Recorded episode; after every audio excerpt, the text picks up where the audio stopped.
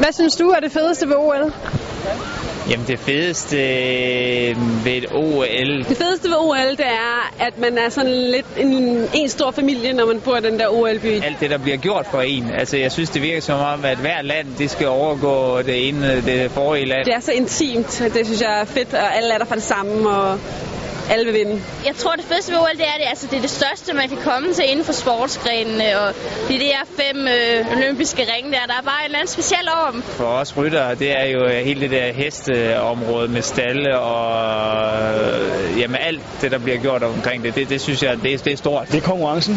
Øh, det er, det er at skulle ind og, ind og præstere og, og vise, hvad, det er, man, hvad man er der for. Jeg husker tydeligt i Athen, der bliver bygget et ridecenter der, som aldrig skal bruges bagefter, og det er bare vildt flot, og man kan ikke forestille sig, at man ikke skulle bruge det mere, vel? men det gør man simpelthen. Da jeg kom til OL første gang i Athen, der var det sådan lidt, nå ja, okay, OL, jamen, det lyder meget fedt.